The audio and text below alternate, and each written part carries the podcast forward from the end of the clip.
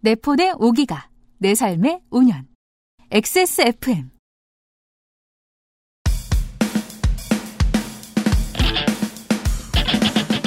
십자로 예쁘게 만들어 놓은 보도블럭 길로 안 다니고 그 옆에 대각선으로 많이들 지나다니다 보니까 풀이 밟힌 자국이 나 있는 통행로를 보신 기억이 다들 있으실 겁니다.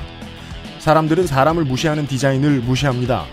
이는 지역 개발에도 마찬가지로 적용됩니다. 청주의 밀레니엄 타운, 파주의 통일동산처럼 크게 만든다고 힘은 줘놨는데 사람들이 들지 않아 잡초만 무성한 경우들이 더러 있지요. 하지만 이런 시도가 인구 천만이 사는 도시의 중심부로 오면 이야기가 달라집니다. 많은 이들의 의견이 부딪히고 1cm 앞으로 내딛는데도 말들이 많지요. 이번 주말에는 손희상 선생과 함께 세운상가 주변 청계천으로 떠나 보겠습니다.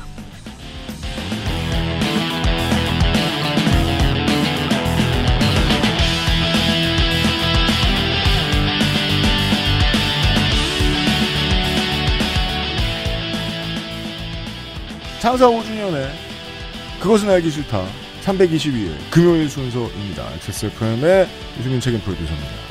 윤세민 에디터가 앉아있고요. 네, 안녕하십니까. 윤세민입니다. 네. 청계천 주변 저는 냉면 먹으러 자주 갔죠. 아, 지금도 그런가요? 네, 네. 필름 사러도 가고. 안 그래도 어저께 이거 원고 보고 읽다가 먹고 싶어가지고 오늘 아침에 먹고 왔어요. 아, 진짜요? 네. 음, 거기까지는 아니고 요 근처에서. 네. 네. 어, 그 가게 얘기를 하게 될지도 모르겠고요. 이번 주말에는 이상평론으로 함께합니다. 그것은 알기 싫다는 이달의 PC로 만나는 컴스테이션 경기도 김치의 진수 콕지복콕 김치 강력한 체내 흡수율 평산네이처 야왕데이 야왕나이트 2019 서울시 교육청 악기나눔에서 도와주고 있습니다. 악기요? 있는데 안 쓴 지 한참 됐죠. 나눔이나 봉사활동이요? 시간도 돈도 없는데요. 당신도 아이들의 미소를 찾아주는 주인공이 될 수 있습니다. 잠자고 있는 당신의 악기를 지금 기증해 주세요. 서울 학생과 음악이 청소년의 삶과 꿈이 더 가까워집니다. 서울시 교육청 아름다운 가게 낙원 악기상가가 함께 만드는 악기 나눔 공유 경제 음악을 나누어 주세요. 꿈을 나누어 주세요. 지금 검색창에 서울시민 악기 나눔을 검색해 보세요.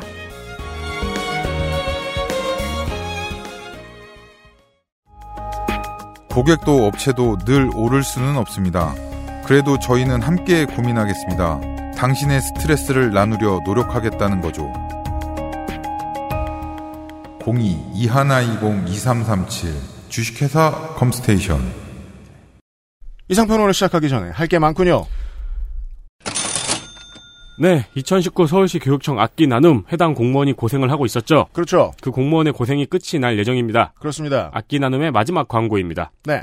6월 15일까지 이번 주 토요일입니다. 네. 마지막까지 참여해 주시면 감사하겠고요. 네, 예. 집에 남아있는 악기 분명히 있을 수 있습니다. 네, 내일까지 마지막 기회입니다. 네, 두 달간의 캠페인을 통해서 천여 점의 악기가 기증이 되었습니다. 예, 앞으로 수리를 열심히 해서 필요한 곳에 찾아갈 수 있도록 또 그곳에서 잘 교육받아 예술 향유 문화 확산에 기여할 수 있도록 노력하겠다고 서울시 교육청에서 전해왔습니다. 우리가 말이에요 재개발 얘기했는데 그 구파발 신도시나 청계천 같은 곳들, 네. 막 벌려놔요 DDP 같은 곳들. 그러면 그 다음 시장에 와서 눈물을 흘리면서 계속 운영해야 돼요. 그렇죠. 아, 악기 나눔 마찬가지입니다. 잘 됐죠? 그 다음 교육감이 와요. 악기들이 쌓여 있어요. 네. 눈물을 흘리면서 관리해야 됩니다. 그렇죠. 계속해서 청소년들은 악기를 배우게 됩니다. 네. 네, 그런데 쓰이게 됩니다. 감사합니다. 그리고 이 잘 됐잖아요? 음. 또 다음도 있을 수 있고요. 그렇습니다. 네. 돈으로 납니다. 그렇죠. 사실 천 대의 악기가 들어왔다는 건데 매해 천 명씩의 학생들이 이걸 배울 수 있다고 생각을 해보자고요. 저희 방송을 듣고 나서 악기를 기증하시면서 그 알실이라고 콕 집어서 얘기해 주신 분이 많다고 합니다. 감사합니다. 감사드립니다. 비용 대비 그 알실의 광고 효과가 너무 좋다고 놀란 광고주는 서울시 교육청이 처음이 아닙니다. 앞으로도 많을 겁니다. 지금 듣고 계신 당신 아, TV, 돈이 많고 사업을 한다. 네, TV 광고에 아이메일 광고가 나오더라고요. 그게 뭐예요? 아임닭.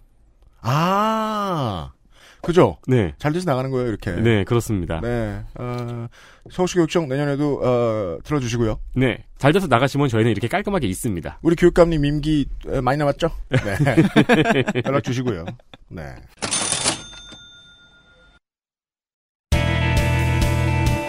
뉴스 라운드업 History in the making. 뉴스 라운드업입니다. 어, 전에 정은정 농축산인이 이야기해 드린 바 있습니다. 네. 북한에서 아프리카 돼지열병의 발생이 확인됐습니다. 사실 이 농축산인하고 문학인하고 아 이거 빵꾸났는데 나오세요 해가지고 불렀더니 네. 이 사람들이 준비해온 이야기가 그 다음 달부터 뉴스를 다 뒤덮었어요. 그렇습니다. 네. 요즘 저희 방송에 그런 게 많아요. 아 네. 세계동물보건기구에 따르면 중국 접경 지역에서 23일 아프리카 돼지 열병이 신고됐고 25일 확진 판정을 받았습니다. 네. 농장에서 사육 중이던 99마리 중에 77마리가 폐사했고 나머지는 살처분됐습니다. 북한 당국에서 조치를 취했다고 밝혔고 우리 농림축산식품부도 비상이 걸렸습니다. 강화, 옹진, 김포, 파주 등 인접 지역을 특별관리 구역으로 정하고 다음 주까지 전수 조사를 할 예정입니다. 알아보니까 그 강원도 인접 지역보다는 경기도 쪽에 더 많이 축사가 있다고 하더군요. 네, 특히 멧돼지를 통한 유입이 우려돼서 이낙연 국무총리가 직접 방역 상황을 정검할 예정입니다. 그 뭐 정치적인 얘기 말고 오늘은 개인에 대한 어, 공항 가면 다 써 있고 주의를 주긴 한단 말이에요. 어, 육류 휴대 및 반입 조심하라고. 네, 근데 이게 아시는 분들은 보통 그 들고 들어오는 것만 생각하시는데 들고 나가는 것도 생각하셔야 됩니다. 아, 햄이랑 소세지랑 통조림까지는 본능으로 제가 알겠어요. 네. 근데 고기 페이스트가 들어간 라면 아, 그리고 고기 볶은 게 들어간 고추장 같은 것 그건 우리나라밖에 없잖아요. 우리가 조심해야 될 걸 얘기하는 거예요. 그렇군요. 왜냐하면 중국이 지금 막질 못하고 있잖아요. 네, 그래서 중국을 센터에 놓고 중국 및 중국 주변 나라들이 서로를 의심하고 문을 걸어 잠그는 상황입니다. 음, 네, 예를 들면 한국을 고위험군으로 분류하는 나라들이 많다는 겁니다. 네, 네.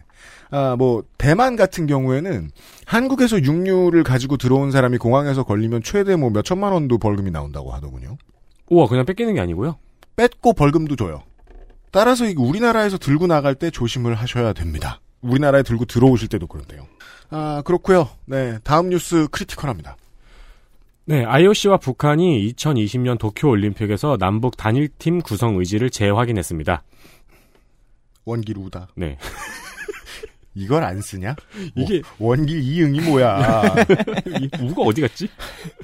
북한의 원기루 체육성 부장은 중국 언론 인터뷰에서 단일팀 구성은 북남, 이제 남북이죠. 네. 북한 사람이 막 얘기했으니까요. 북남의 다 같은 결의의 마음이고 올림픽의 이념이라고 밝혔습니다. 단일팀을 구성하기로 합의한 종목은 여자 하키, 여자 농구, 유도, 조정 4개 종목입니다. 어, 내년에는 조총련의 응원도 받겠네요. 네. 일본이니까요. 네. 그, 한 번쯤 말씀드린 적이 있었습니다. 남북 단일팀이 그동안 눈부신 성과를 내는 동안에 언론이 하나도 안 보여줬고, 네. 얘기 하나도 안 했다고요. 네. 팔고자 하면 엄청 팔릴 텐데 일부러 안 팔아줬다고 저는 생각할 지경입니다. 아시안게임, 장애인 아시안게임, 국제유도선수권. 그 정도 준비기간 치고는 너무 좋은 결과들이 꾸준히 나왔었고, 한국 언론 스타일이 그렇듯이 이 헤드라인용 한 가지 이슈가 아닌 이상 다 묻혔습니다. 옛날 탁구 단일팀 때는 난리치지 않았나요? 아무 저 저는 진짜 그렇게 생각해요. 이게 정권이 달랐으면 이거 홍보 달랐 홍보도 달랐을 것이다. 음. 그래서 뒤집어 생각해야죠. 아무리 오랫동안 그동안 잘해왔어도 언론이 제대로 봐주는 한 순간에 삐끗하면 대역죄인이 됩니다. 그게 내년에 하계 올림픽일 수 있습니다. 음. 근데 하노이 이후에 이게 위기였어요. 보도들 잘 안 해줬는데 그 북미 정상회담 파토가 나고 분위기가 분위기라서 북측이 단일팀 구성에 상당히 미온적이었습니다. 네. 네. 근데 1년 전에 결성해서 훈련을 하고 예선을 치러야 된단 말이에요. 어, 올 여름부터 일정 소화를 못하면 잘 안 될 수 있었고 잘 안 될 가능성이 높아 보였었습니다. 올 네. 봄에는. 어, 이 답답한 상황에서 IOC가 지금 거들고 나서준 건데요. IOC가 이걸 환영한다라고 얘기하면 이게 그 행정적으로는 어떤 의미가 되냐면 너네가 예선 이후에 예선 치르고 통과한 다음에 팀을 짜도 로스터가 바뀌어도 적극 고려해주겠다. 음. 이런 의미가 담겨 있습니다.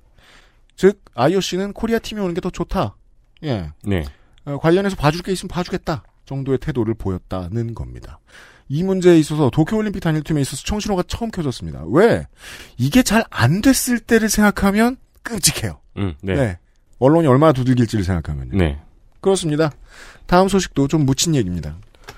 조현민 전 대한항공 전무가 경영으로 복귀했습니다. 오셨어요. 한진칼 전무 겸 정석기업 부사장으로 복귀했는데요. 네. 한진칼 2대 주주인 사모펀드인 KCGI가 반대했습니다. 네. 일대 주주는 여전히 저 조씨 일가죠. 네, 반대하면서 동시에 조 전무의 복귀가 상속세 재원 마련을 위한 것이라는 의혹을 제기했습니다. 네. KCGI는 조전무의 물컵 갑질과 불법 등기 임원 문제로 주가가 20% 이상 폭락하고 아직까지 국토교통부의 제재를 받고 있다고 했는데 조전무는 퇴직하면서 17억 원의 보수와 퇴직금 그리고 임원 업적금까지 챙겼다면서 어, 이 보수와 퇴직금 지급 기준과 조전모에 의한 피해에 대한 조치 사항 그리고 재선임이 이루어진 배경과 이사회가 무슨 역할을 했는지를 묻는 서한을 발송할 예정이라고 밝혔, 밝혔습니다. 네. 아주 전형적인 오너리스크를 놓고 벌어지는 주주 싸움이지요. 네. 이거 역시 시끌벅적한 상황이 다 지나고 나니까 관심이 좀 꺼진 뉴스인데요. 승부는 지금부터입니다. 어, 조양호 일가의 지분이 현재 29% 정도가 되고요. 이대 주주인 이 KCGI라는 사모펀드 어, 무슨 한국인 이름을 붙여가지고 별명이 있더라고요. 예. 아, 여기가 현재 16%가 좀 안 돼요. 지난번에 4%가 좀 넘는 국민연금하고 손을 잡고 주주총회에서 맞붙어서 조씨 일가와 1승 1패를 거뒀다는 건 여러분들도 기억하고 계실지 모르겠습니다. 고 조양호 회장을 대한항공 사내이사에서 끌어내리는 데 성공했고 그때 뉴스에 많이 탔죠. 네. 한진칼의 경영권을 놓고 싸웠을 때는 조씨 일가가 무난히 승리했었습니다. 고 조양호 회장이 당시에 200억 원대 횡령 및 배임, 배임 혐의로 재판에 넘겨져 있던 때였거든요. 한판 크게 붙을 구실이 있었던 거예요. 이거 오너리스크다. 지금은 조 회장이 없고 조 회장 일가는 스트라이커로 조현민 전무를 다시 전진 배치한 상황인 겁니다. 이대 주주가 시비 걸기가 좋습니다. 조현민이든 조현아든 돌아오면 안 된다. 네. 네. 오너리스크로 말할 것 같으면 그 집 두 딸만한 폭탄이 없다. 라면서 다시 이제 싸움을 걸어야 하는 상황인데 그러자면 지난번에 졌기 때문에 이 16%의 KCGI는 한진칼의 주식을 더 사야 돼요. 음. 그래서 더 살 계획을 갖고 있는데 여기에 조씨 일가를 거들고 나선 게 이 집안의 경영승계 문제를 컨설팅해주고 있는 미래에셋 대우입니다. 이 회사가 등장해요. 네. KCGI가 칸진칼의 지분을 담보로 대출을 받은 게 있습니다. 원래 사모펀드는 그런 걸 해야 됩니다. 그 누구라도 그 주식을 많이 샀으면 주식을 담보로 대출을 합니다. 네. 주식을 더 사야 되기도 하고. 네. 500억 정도가 있어요. 근데 그 중에 200억 원 정도가 미래에셋대우에다가 대출을 받은 거예요. 보통 별 문제가 없으면 대출은 이런 대출은 이렇게 큰 대출은 만기가 오면 연장을 해줍니다. 우량하니까. 근데 미래 미래에셋대우가 이걸 오늘 거부했어요. 당장 갚아라. 음. 주식을 더 사서 더 사서 조신애를 공격할 거 아니냐? 돈 갚아라. 당장. 음. 왜 그럴까요? 상속세가 너무 많습니다. 네. 조양호 회장의 한진칼 지분을 상속받자면 기본세율이 50%입니다. 네. 과세표준 30억이 넘으면 50%거든요. 네. 근데 조양호 회장의 지분은 3,500억 원 정도가 됩니다. 지금 시대로. 열, 100배네요. 아마 30억 원 넘습니다. 네. 근데 여기에 법이 하나 더 들어갑니다. 상속받는 사람이 최대 주주야. 음. 그리고 상속받는 아, 상속해주는 사람이 최대 주주고 상속받는 사람이 특수관 개인이에요. 그러면 여기에서 내는 세금의 20%가 더 붙습니다. 할증으로. 오. 내는 세금이 50%인데 할증이 20%면 채로 받는 상속의 60%죠. 네. 60%를 상속세로 내야 되는 거예요. 2,100억 정도 됩니다. 오. 이게 시작 세금입니다. 한국이 법이 우스운 게 아니에요. 어기기가 쉬워서 그런 거지. 네.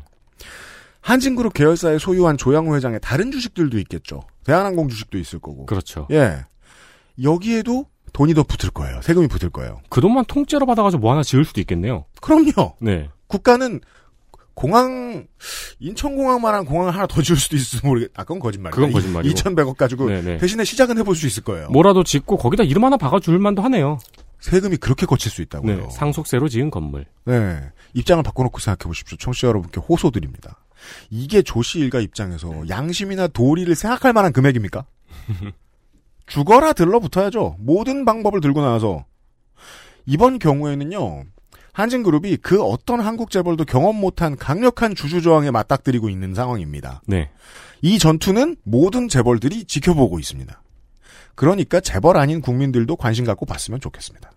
상황을 중계해드렸습니다. 근데 돈 갚으라고 바로 그랬으면 일단 지금은 약간 불리한 상황이네요. 그렇죠. KCGI는 여기서 발목이 그러니까 여기서 전략적인 실수를 저지른 거죠. 음. 미래에셋 대우의 눈치를 봐가면서 미래에셋 대우의 돈을 안 빌려줬어야 됐는데 네. 따라서 미래에셋 대우는 얘네들이 들어와라 하고 투자를 대출을 유치했을 가능성이 높다는 거죠.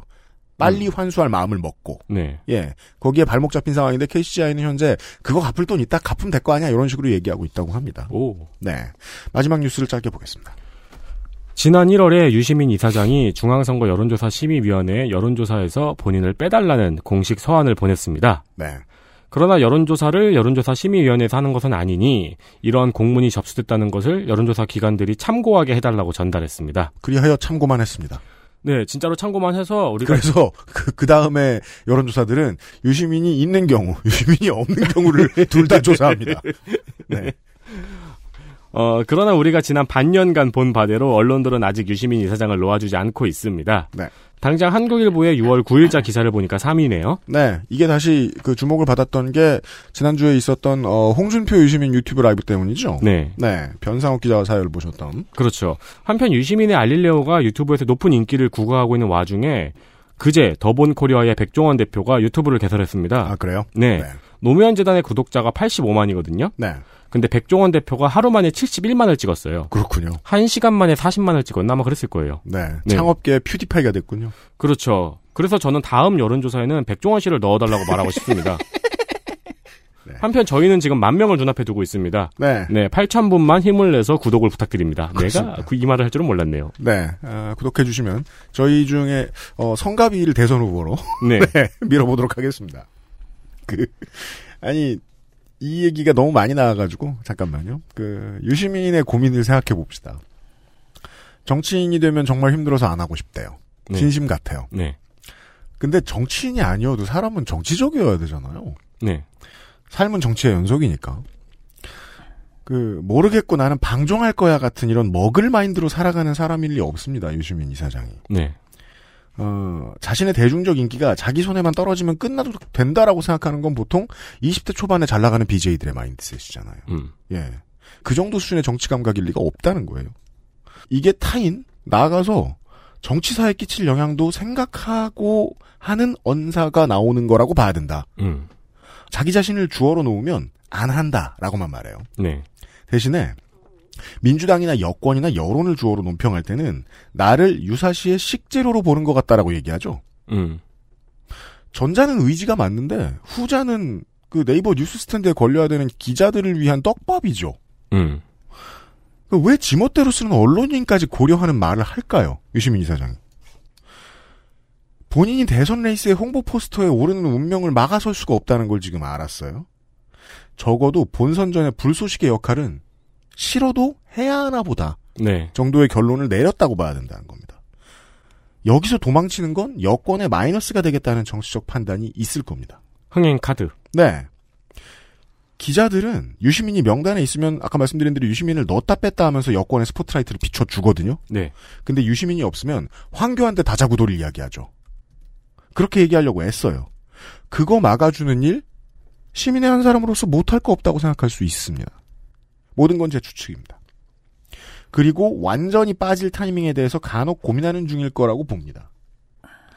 어, 이런 이야기는 언론이 마이크를 켜주면 할 수 없죠. 음. 예. 내가 지금 급판을 짜고 있다. 이렇게 말하지 못하잖아요. 네, 그러니까 나온다 아닌다가 아니다가 아니라요. 지금 판세에 거론되는 게 무슨 의미인가를 생각해 보- 본다면 그렇다는 겁니다. 그리 봐주시면 마음이 좀 편하지 않을까 싶습니다. 그래서 나온다는 거야 안 나온다는 거야 이럴 필요 없어요. 박지원 의원은 약간 그런 계산을 이미 하고 있는 모양이더라고요. 그리고 박지원 의원은 박지원 의원의 발언, 발언이 정치적 노림수가 무엇인가를 박지원 의원의 고민 선상에서 박지원 의원의 눈높이에서 고민해 봐야죠. 네, 지금 유시민이 나온다라고 거들어줘야 된다라고 음, 판단했을 거라고 본다는 겁니다. 네, 유시민이 나온다 아닌다는 중요하지 않아요. 네. 예. 지금 흥행에 도움이 돼야 된다가 중요하죠. 왜냐면 마리텔은 재미가 없거든요. 왜요? 그 박지원 의원이 나오고 있는 마리텔 박지원 의원 말이 텔 나와요? 계속 나오고 있어요. 아, 진짜요? 네. 어. 이제 이제 안 나오나? 아무튼, 그니까, 유시민 자리에 박지원을 놓고, 막 흥행 여론몰이를 해야지, 예, 해, 해. 네. 이런 판을 보면 좀 더 쉽고 마음이 편하실지도 모르겠습니다. 그렇고요 금주의 의사소통. 의사소통을 잠깐 진행하고 어, 이상평론을 시작하겠습니다. 지난주에 김현철 정신의학과 의원의 김원장 이야기 네, 네. 어, 많은 분들이 반응을 보여주셨고, 감사드리고요. 트위터에서 특히, 예, 반응이 많았는데요. 트위터에 SW 프롬 헬님께서 본인이 이제 정신의학과 치료를 받고 계신데 본인의 담당 의사하고 비교를 해주셨어요. 아무리 장기 처방을 해도 3주치 이상은 내주지 않는데요. 그리고 처방 전 이렇게 날짜하고 자기 월급 날짜하고 좀 달라가지고 좀 애매하다라고 얘기했더니 딱 한 번 4주치를 처방해 준 적이 있대요. 네. 그게 전부래요. 그 이상은 아니래요. 예. 그리고 진료가 필요한 지인이 있어 보여서 손님 소개해 주려고 데리고 갔더니 네, 동네 병원에서 진료 가능한 수준이 아니다라고 말하면서 어, 큰 병원을 바로 보내줬다. 이런 건 추천 써주고 이러죠. 네. 예. 주치의가 말을 많이 하는 걸 본 적이 없다. 음. 이게 보통의 진료인가 봅니다. 못 온 게 반대죠. 일단 장기 처방도 3주치 이상은 안 해주고, 네. 어, 서울에 있는 사람을 대구로 오라 그러지 않고, 음, 동네 병원에서 진료가 안 되니까 큰 병원으로 가시라. 그렇죠. 주치의는 말이 별로 없고, 그렇습니다. 이게 정상인 것 같습니다. 네. 참고하시고요. 그리고 에, 방송을 듣고 계신 많은 이 네이버 노조 조합원 여러분 감사합니다. 그 중에 콕사이 레드님께서 그린 팩토리 로비 집회 사진을 찍어주셨어요. 네. 근데 멀리서 찍은 게 아닌 걸 보니까 본인이 그 앉아- 참여를 하셨거나 프락치죠. 거기 앉아있는 뷰였죠? 네. 어, 네이버 노조쟁이 100일 넘었다고 인증해 주셨습니다. 음. 네. 저도 지금 계속 주목하고 있는데, 판교와 성남의 큰 업체들이 노조를 많이 만들었잖아요? 네.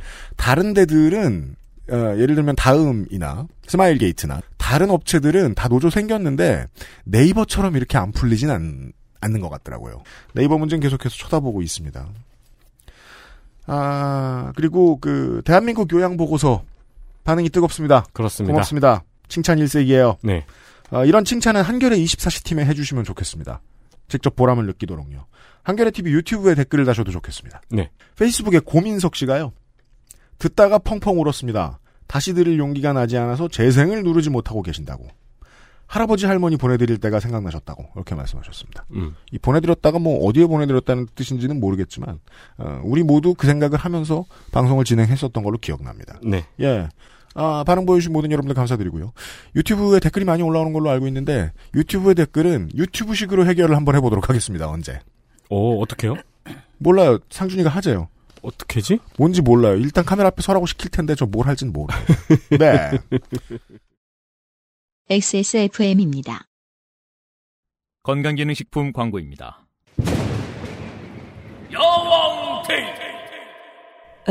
뭐요? 야왕 나이트 효소 반응 공정 ECS 공모 에? 그게 무슨 야왕 테이트 야왕 나이트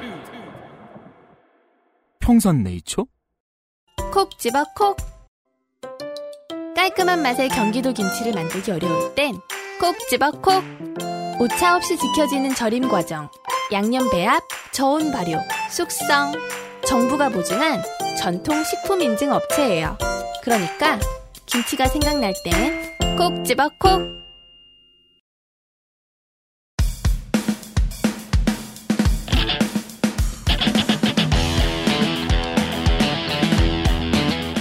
여러 가지 문제로의 다양한 접근.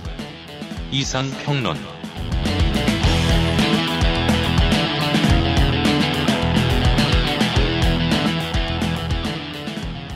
어, 노원구에 은거하고 있는, 어, 노원 거사 손희상 선생을 다시 만났어요.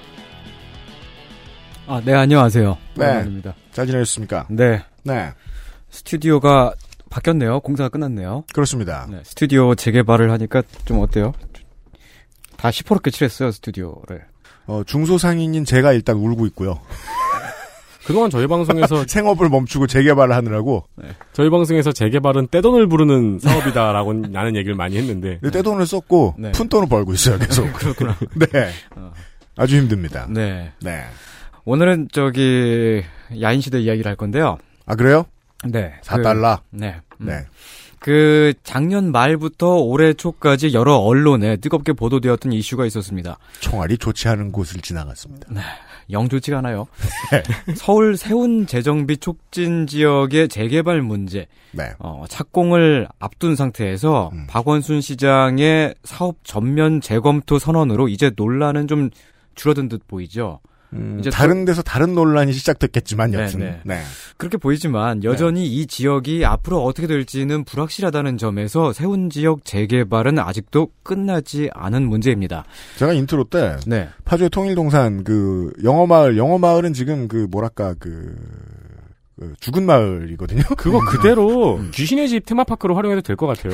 혹은 그 게임용 촬영 세트. 어, 네. 를 해도 좋아요. 풀들이 자연스럽게 아무렇게나 막 자라 있어요. 어, 그렇죠. 예. 되게 라스트 오브 어스 같아요. 아 저는 저거 한번 가봤는데 그 안에 무슨 향초 같은 걸 만드는 공방들이 있고요. 음. 거기서 무슨 영업들을 하세요. 어, 그래서 네. 그거 인터넷으로 발송을 하세요. 아. 음. 그러니까 그런 그냥 일반 가게가 들어가기 시작. 공단으로 변화해. 사람들은 그렇게 알아서 해서, 어. 마음에 맞게 써요. 그렇게 해서 그런데 공방 타운이 되면 예쁘겠네요.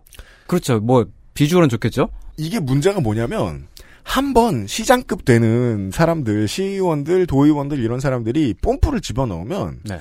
이건 개발이 끝날 때까지 그게 40년이 걸리든 50년이 걸리든 계속 개발 대상 지역인 것처럼 주, 지역 주민들에게 눈에 보여요. 네, 음. 그렇죠. 착시가 생겨요. 네. 땅값이 예. 올라가고. 파주 영어단지처럼 그 사람이 사는 공간이기 때문에 인위적으로 뭔가를 지어놓는다고 해가지고 그 당초의 계획처럼 그렇게 굴러갈 거란 보장이 없거든요. 사람들이 어떻게 쓰느냐에 따라서 달라지니까. 어, 사실 그래서 그 재개발 사업이 세운상가 주변 지역에 그 진행될 예정이던 올해 초 당시에 그때도 여러 가지 이야기들이 많이 오갔었죠. 그 우리가 저기를 어떻게 사용할 것이고 어떻게 어떤 사람들이 들어가 살 것이고 그런 걸 잘 모르는데 음. 근데 어쨌든 계획은 진행이 되고 있으니까요. 네. 근데 그때 그 당시 오갔던 논의들을 보면 우리에게 많은 생각할 거리들을 안겨주었습니다. 그렇군요. 특히 이 사업은 여느 재개발 사업들과는 달랐습니다. 세운 상가 지역이 인구 천만 대도시 서울의 중심부에 있기 때문에 그래서 더더욱 그랬습니다. 네. 공공기관 그러니까 그 관청이 하는 일의 정당성은 어디서 오는가? 그리고 소수라고 할지라도 시민들의 반대 의견 혹은 그 좀 다른 방향의 의견들이 있다면 어떻게 수렴하고 대화할 것인가? 어, 다 함께 사는 도시를 공공과 시민사회가 어떻게 가꾸어 나갈 것인가를 야인시대 이야기와 함께. 좋아요. 네. 오늘 야인 시대인데요. 네. 사실 야인 시대가 이 이야기잖아요. 다 네. 함께 사는 도시를 공공과 시민 사회가 어떻게 가꾸어 나가는지에 대한 이미지잖아요. 그렇죠. 그런 거죠. 네. 어. 그죠. 혼자 살 것 같으면 뭐하러 사달라 내놓으라 그래요. 음, 그렇죠. 자기만 돈 받으면 되지. 그렇지. 네. 모든 노동자들이 다 음. 4달러. 네. 어, 이런 이야기를 하기 앞서서 이제 세운 지역의 역사와 현재를 간략히 돌아보겠습니다. 간략히라고 해도 좀 길긴 길 것 같아요. 네. 이 지역은 말이죠. 일단 그 지리상으로 그 위치상으로 보면은 서울 종묘 있잖아요. 종묘. 네. 분명. 어, 예, 종묘의 바로 길 건너편 세운상가라고 하는 그 커다란 건물이 있는데 그 음. 주변에서 시작되어서 청계천의 수표교를 건너서 을지로 삼가와 사가 사이를 지나서 음. 더 남쪽으로 내려가면 인현시장을 지나서 PJ 호텔도 지나서 충무로 대한극장의 바로 앞까지를 모두 포함하고 있습니다. 행정구역상으로는 중구에 속하고요. 그 중에 북쪽의 일부분이 종로구, 종로구에 네, 그렇죠. 속하는 줄 알고 있습니다. 그렇죠. 중구라고 하는 건 그 중이잖아요. 네. 네, 중. 네. 중. 네, 네. 음. 중이에요. 중. 음. 일본어로 주오. 어, 추오. 네. 네. 저 일본어 배웠어요. 추오. 어. 조선시대 이 동네는 네. 원래는 한양도성의 동남쪽에 위치해 있었는데, 음. 그러니까 동대문까지 여기서 걸어서 갈 수 있는 가까운 거리에 있거든요. 네. 어, 서울이 한강 이남까지 확장된 지금에는 이 지역이 서울의 한가운데에 위치해 있습니다. 네. 일제시대에는 이 지역이 한성부에 거주하던 두 고위계급 세력이 서로의 나와바리를 맞대고 있던 지금으로 말하자면 그 남북한이 맞대고 있는 DMZ와 같은 곳이었다고 말할 수가 있겠습니다. 두 고위 계급이요? 네. 음. 청계천을 사이에 두고요, 일단. 종로를 지나서 북쪽으로는 조선 왕의 궁궐이 있잖아요. 아, 네. 그렇죠. 그 주변으로 이제 북촌이라든지 서, 서촌이라든지 이제 그 조선인들이 살고 있는 동네가 있어요. 아. 그리고 그 청계천 남쪽으로는 그 충무로, 명동, 뭐 남산 이런 데에 이제 일본인들이 살고 있었죠. 네. 을지로 아래쪽. 네. 네. 더 남쪽으로 내려가면 그 용산 쪽에는 그러니까 지금의 용산구죠. 그때 그때는 그러니까 지금 용산 미군 기지가 있는 데는 일본군의 군영이 주둔하고 있었고요. 한양의 저작거리를 신시가지 삼아 개발했군요. 음, 네. 네. 그때는 이제 그 용산 같은 데는 이제 한성에서 꽤 많이 많이 떨어져 있는 남쪽이었죠. 네. 근데, 소 근데 이제- 키우던 곳. 네. 근데 네. 거기까지가 이제 일제 시대에 이제 확장이 됐던 거죠. 한성 부로. 맞습니다. 어, 근데 이제 그 이 서로의 나와바리를 맞대고 있는 이 여기에서 그 음. 청계천을 딱 두고 그걸 건너는 다리가 수표교예요. 수표교. 수표교 일대에는 불황자와 거지들이 살았고요. 음. 그 중에 김두한이 있었습니다. 긴토강. 네. 어, 김독광과 유쾌한 친구들은 이 지역에서 약간 서쪽에 있었던 조선 총독부 건물 있잖아요. 지금의 서울 도서관 근처에서 날품팔이를 하- 한다든지 하면서 그 드라마 보면요. 그 유쾌한 친구들이 되게 수가 많아요. 보면. 네. 네. 네. 유니폼도 있고. 돈 어떻게 버는지는 안 나오죠. 네. 어떻게 어, 근데 먹고 살, 살긴 하는 모양이더라고요. 삥 뜯었죠, 뭐. 그리고 또 옷은 또 다림질하고 나와요, 또 네. 매일 아침에. 근데 얼굴엔 또 뭘 칠하고 나오더라고요. 이렇게 네. 시꺼멓게. 맞아요.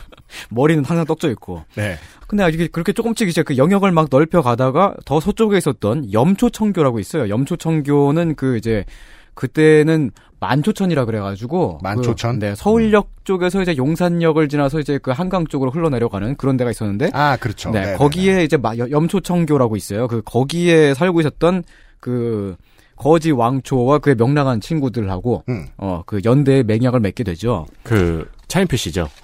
네, 그렇죠 염천교라고 불리고. 네, 그 드라마에서는 염천교라고 나오더라고요 네, 그 세력은 다른 방송국의 드라마에서 볼 수 있죠. 네.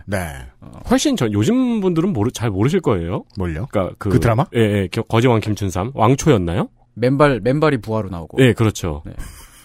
그 저도 기억 안 난다. 거기서는 김독강이 이훈 씨로 나왔어요. 아 그랬죠. 네, 네. 그 서울이 얼마나 좁은 작은 도시였는지는 네.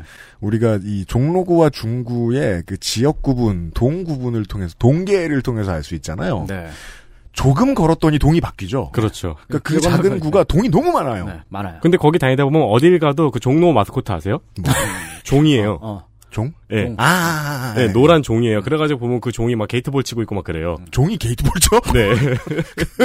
왜 왜 그 말씀을 드리냐면 그 당시에 막 그 김독강과 친구들의 이야기를 하는 게 보면은 패, 패거리들이 있는데 네. 패거리들이 또아리를 틀고 있는 자리가 다 가깝죠. 다 가까워요. 음. 네. 걷다 보면 다른 패들을 만나게 돼요. 음. 네.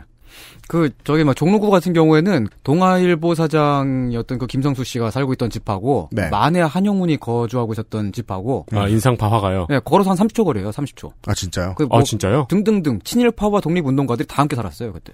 그 뭐 저 저 홍대 망원동 같은 네. 예, 그러니까 서로 디스하는 래퍼들이 네. 옆 건물에 살아요. 네. 네. 음. 하지만 이제 조선인들이 그렇게 모여 살고 있는 동네와 일본인들이 살고 있는 동네는 이제 청, 청계천을 청계천 주변을 이제 거점 기점으로 해서 이렇게 나눠져 있었다는 거죠. 그렇군요. 어 이제 김도하는 나중에 종로 쪽에 우미관 네 산하에 들어가요. 맞아요. 어 그렇게 돼서 이제 그 그때 이제 그, 그 충무로 쪽에 있었던 그때 네. 그 당시 본정이라고 불렸죠. 그때 거기에 이제 하야시와 대립을 하게 되는데 네. 그때 그 두 세력의 각축장이자 때로는 살벌한 항쟁이 벌어졌으며 때로는 피바다가 되기도 했던 지역이 바로 지금의 세운 재정비 촉진 지구다 이 말입니다. 그렇군요. 네. 네, 지도를 보다 보니까 되게 이해가 쉽게 왔습니다. 네. 음. 그 드라마인가 영화인가를 보면은 음. 이제 그 김도환과 친구들이 네. 다 이제 그 명랑한 표정으로 막 이렇게 모여 있고요. 네. 그리고 또 저쪽에 이제 일본인 사람들이 다 음. 칼을 차고 살벌한 표정으로 막 모여 있어요. 네, 맞아요. 그 사이로 이제 그때 이제 그 노면 전차가 땡땡땡땡땡 하고 지나가잖아요. 네. 맞아요. 그리고 그리고 막- 지나가고 나면 그 다음에 이제 서로 막 싸우고 맞아요. 거기가 지금 이제 그 지금 재정비 촉진 지역, 재개발 지역으로 되어 있는 곳이란 말입니다. 음. 어, 이처럼 서울의 온갖 세력이 맞부딪히는 지역이었기 때문에 이 지역은 복잡하게 구성이 되어 있었습니다. 어, 청계천 남쪽과 충무로 사이에는 당시에 황금정이라고 부르던 네. 어, 유흥가의 밀집 지역이 있었고요. 아, 아마도 그 인현시장 북은 어딘가겠네요. 네. 네. 음, 그리고 청계천 북쪽과 종로구의 인사동의 사이쯤에는 화개장터 스타일의 시장이 있었습니다. 음. 어, 그러나 청계천에서 종- 충무로를 세로로 이렇게 내려오는 이, 이 지역은 전체적으로 봤을 때는 대체로 개발되지 않고 이- 어, 당시에 거대한 거대한 빈 공간으로 남아 있었는데 음, 어, 일제가 왜 그렇게 뻥 뚫어나는지는 몰라요. 잘 모르겠어요. 근데 음. 그 여러 가지 썰들이 있어요. 그 일본군이 조선 궁궐로 신속하게 들어가기 위해서 그랬다는 썰과 음. 어 그리고 그 폭격을 그 받았을 때 그 화재를 빨리 진압하기 위해서 그 소방을 위해서 그랬다는 썰이 있습니다. 근데 뭐로 봐도 도시개발 하자면 주장로를 내긴 내야 되는데 네. 낼 고수로는 저 종로에서 을지로가 적당하긴 했을 겁니다. 그렇죠. 네. 근데 많이 넓, 넓었어요 길이. 음. 이 지도를 보니까 동이 진짜 뭐한 블럭 단위로 동이 있네요. 종로구에 대해서 유심히 살펴보지 않은 사람들은 깜짝 놀랍니다. 네, 아 동이 이렇게 붙어 음. 이렇게 붙어 있을 수가 있나? 아 종로구는 특히 정말 심해요. 그 운현동 막 그런데 그 옆- 바로 옆에 보면 막 보통 그냥 그 여러 사람들이 살고 있는 큰 아파트 단지 있잖아요. 예. 그거 하나만 해요. 아니 그러니까 그 아, 파트 단지가 심지어 한 동 아, 한두개 맞아요. 세 개예요. 그러니까. 그 처음에는 길 찾다 승질내요. 아깐 가회동이라며. 그러니까요. 그러니까 아깐 가회동이고. 네. 여튼 어, 네. 다시 이제 그, 저 저 뭐냐 종로에서 눈을 네네. 예, 음. 을지로로 내려가 내려보냅니다. 네. 그렇게 이제 과거에 어 여러 여러모로 사람들이 대립하고 때로는 때로는 그 주먹의 다툼을 벌이기도 했던 그 지역이 해방 이후에 한국 정부는 그 일본 사람들이 흥청망청 먹고 마시던 그 황금정을 다, 다 때려 부쉈어요. 다 때려 부수고 음. 그리고 동대문에서 서울시청을 누질르는 길을 뻥 뚫었습니다. 그렇습니다. 가로로요. 그게, 네. 네, 그게 지금의 그 을지로죠. 그래서요 지도를 싹 들여다 보시면은 음. 복개된 청계천을 가운데에 놓고 종로길과 을지로길이 평행으로 지나가고 있지요. 네, 네, 그렇죠. 어, 옛날에는 을지로에 경찰들이 말을 많이 타고 다녔는데, 그, 음. 래서 을지로에 말동이 많았다 그럽니다. 그죠? 네. 음. 네. 어, 옛날에 우리 할비한테 들은 얘기예요. 그게 제가 그 저 소설 향수에 처음 등장하는 내용이 그렇죠. 네. 그래요? 길에는 똥이 가득하다. 아, 네. 누구 건지 모르겠지만. 네. 배, 저 배수 하수구 시설이 안 돼 있던 시절의 도시이기 때문에. 그렇죠. 네, 도시를 상징하는 물건이죠. 똥이요. 쉣. 네. 음. 그 뗄감으로도 쓰고 막 그랬다던데. 그렇죠. 음. 네. 약에 차, 약, 약, 아니, 이게 뭔, 뭔, 뭔 얘기? 약에 쓰려면 있다. 네. 어, 네, 이 뻥 뚫려 있었던 이 공간에 한국전쟁 이후에 전쟁 난민들이 자리를 잡았습니다. 네. 특히 북에서 내려온 실향민들도 이쪽에 흩어져서 자리를 잡았는데요. 이건 강가였기 때문이었을까요? 음. 천변이었기 때문이었을까요? 그럴 수, 그런, 그런 요, 그 조건이 하나 있었겠죠? 그리고 또 그 그게 중요하단 말이에요. 그 일본인들이 물러간 다음에 이 적상 가옥이 쌓여 있던 곳들은 보통 다 시내 한복판이란 말이에요. 네. 주인이 없는 경우들이 많았고. 네. 일자리도 서울이 많았을 거고. 그러니까 이제 서울에서 보면은 그 전쟁 난민이 어 모여 살게 된 데가 크게 용산구하고 그 다음에 청계천변하고 이렇게 되어 있어요. 그렇군요. 네. 용산구는 이제 미군, 아니, 미군, 미군이 있으니까 거기서도 뭐 굴러나오는 게 많았지 않겠습니까? 뭐 그런 것도 있고 이제 한강이 또 있고 그리고 네. 김도환이 일당을 올려놨어요. 네, 4달러. 네. 그 을지로 청계천 주변에는 그래서 그 당시에 북에서 내려오신 실향민들도 흩어져서 잡- 자리를 잡았기 때문에 충무로, 을지로 일대에는 지금도 네임드 평양냉면집들이 많이 있습니다. 그런 곳에 가면은 이북 5도 위원회인가에서 발행하는 실향민 신문들도 있어요. 맞습니다. 을, 을지면옥에 가면 그 신문이 이렇게 있어요. 아 있죠. 네, 이게 입구에 그 있죠. 안산 중앙역에 그 저 맛있는 중국 북부 음식들이 다 모여 있는 그런 거랑 비슷한 이유. 네, 그렇죠, 그렇죠. 네. 예. 그 평양냉면뿐만이 아니고 오장동 함흥냉면도 비슷한 이유예요. 그렇겠군요. 네, 그렇죠. 네. 아무튼 예전부터 거지와 불황배와 주먹배와 유흥업 종사, 종사자들이 자웅을 겨루던 지역이었던 영향에다가 갈 곳이 없었던 그 실향민들이 털을 잡은 영향으로 한국 전쟁 이후에 이곳은 판잡집과 집창촌과 온갖 고물상들이 빼곡히 들어선 거대한 슬럼가가 되었습니다. 도시가 열리는군요. 네. 시내 한복판이 일단 슬럼화된 다음에 공동화를 겪고 재개발을 반복하는. 네. 어, 옛날에 뭐 혹시 그, 뭐 그런 이- 이야기 혹시 들, 들어본 적 있으신지 모르겠는데, 그, 외국 정상이 한국을 방문하면요. 그러니까 뭐 한 박정희 때나 뭐 그럴 때 말이죠. 그러면 이제 그, 어, 외국 정상이 한국을, 한국을 방문하기 전에 그 서울에 있는 빈티지 동네들을 가리기 위해서 그 큰 길가에다가 막 그 이것저것 이제 막 뭐, 뭐 세워놓고 막 그랬다. 네. 뭐 그런 이야기 들으셨을지 모르겠습니다. 전두환 때까지도 그랬다는 얘기를 들어봤습니다. 네. 음. 네. 88 올림픽 전에 어, 무자비한 개발이 많이 이루어졌죠. 네. 그때 가리려고 했던 동네, 어, 그러니까 외국에 보여주기 싫어했던 동네가 바로 지금 오늘 설명하고 있는 이 지역입니다. 아주 그럴 만했겠네요. 어? 아, 독특하긴 하네요. 네. 스- 서울 한복판에 슬럼가가 있으니까요. 네. 네. 음, 그때, 그, 그때 그 당시에는 한복판 약간 치우쳐 있었죠? 그땐? 음, 네. 네, 어쨌든, 어, 그러다가 1966년도에 서울시는 이 지역에 무허가 판잣집들을 헐고 거대한 신식 건물을 세우는 계획을 수립했습니다. 그리하여 종묘 앞에서 충무로까지 쭉 이어지는 아파트 단지를 세웠는데 지금도 종묘역에 내리면 내리자마자 보이는 어, 세운상가. 네. 지금 이 그 재정비 촉진 지구의 이름이기도 하죠. 세운상가에서 충무로역에 바로 딱 내리면 음. 내리자마자 보이는 진양상가까지 쭉 일자로 이어져 있는 큰 건물들이 이렇게 그 줄줄이 소세지처럼 네, 이어져 그렇죠. 있었어요. 충무로에 내리면 와 이거는 서울 시내라더니 네.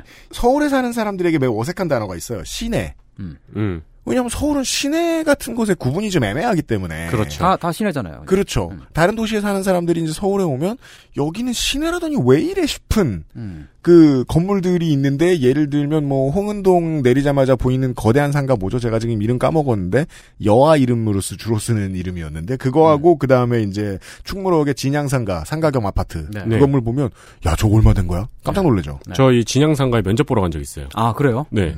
그 무슨 조그만 언론사 면접이라고 해서 갔는데 네. 사무실에 세 명 있었고 여기 들어가고 면접을 보고 나왔는데 이 들어가기까지가 너무 진양상가 그 밖에 이제 전파사 같은 거 쫙 있고 네, 쫙 있잖아요. 예, 안으로 들어가면은 거기서부터 너무 그로테스크해요.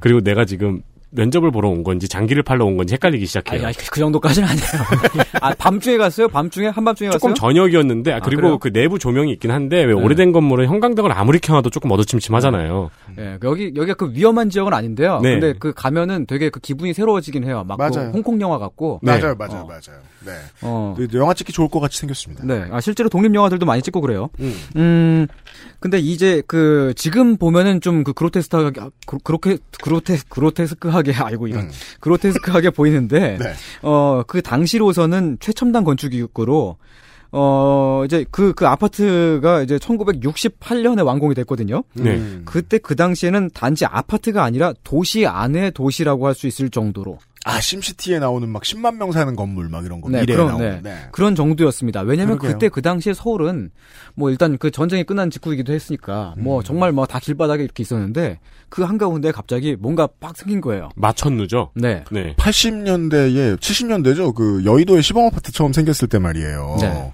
그 시범 아파트 중에 동 하나에 1층에 상가가 있었어요. 네. 치킨집들도 막 있고. 근데 저는 그걸 90년대에 처음 가본 다음에 우와 세상에 이런 게 있다니 짱이다 하면서 깜짝깜짝 놀랐었거든요. 네. 음. 아파트 1층에 치킨집이 있어 이러면서 거긴 이미 70년대에 지어진 거였는데. 네. 근데 80년대 90년대에 보기에도 그런 건 되게 멋있다는 생각이 들었었어요. 음. 진양상가도 그랬을 수 있겠네요. 음, 네. 그 이게 말이죠. 아파트지만 그 안에 온갖 상점들이 들어가 있어요. 네. 지금도 그렇게 있습니다. 음. 그리고 한국 최초의 슈퍼마켓 중에 하나가 여기 생겼습니다. 아. 어, 지금, 그니까, 지금이야 그 아파트 안에 상점이 있다, 뭐, 치킨집이 있다, 그러면은, 아, 신기하네, 이런 느낌이지만, 옛날 그때 그 당시에는 아파트 안에 치킨, 그땐 치킨집이 아니었겠지만, 네. 어, 아무튼, 있다, 그러면은, 어, 굉장히 센세이션 한 거예요. 아파트 안에 실내 시장이 있다. 네, 그쵸. 아, 정확한 표현인 게 네. 아파트 안에 서- 쇼핑몰을 음. 집어넣었는데 쇼핑몰이라는 개념이 없었던 시절이라서 거대한 시장처럼 되어 있었어요. 음. 네. 이것저것 잡화를 파는 상인들이 리어카 같은 느낌의 공간을 차지하고 한 곳에 싣고 장사를 하고 있고 음. 그 위에는 파리 끈끈이가 이렇게 매달려 있고 네. 예. 네. 어, 근데 슈퍼마켓이라고 하는 건 말이죠. 최초의 슈퍼마켓이 여기에 생긴 건지, 아니면은 그, 저기 청와대 근처 쪽에 생겼던 건지, 제가 잘, 잘 모르겠는데. 아무튼 다 써와서 일구에 말을 뒤집어. 어, 아니, 그니까, 그, 최초의 이럴 슈퍼마켓이, 거야. 네, 아니, 그러니까 네. 그둘 중에 하나예요. 그리고 아마 한 세 번째쯤에 생긴 게 이제 한남동에 그, 이제, 그, 뭐야.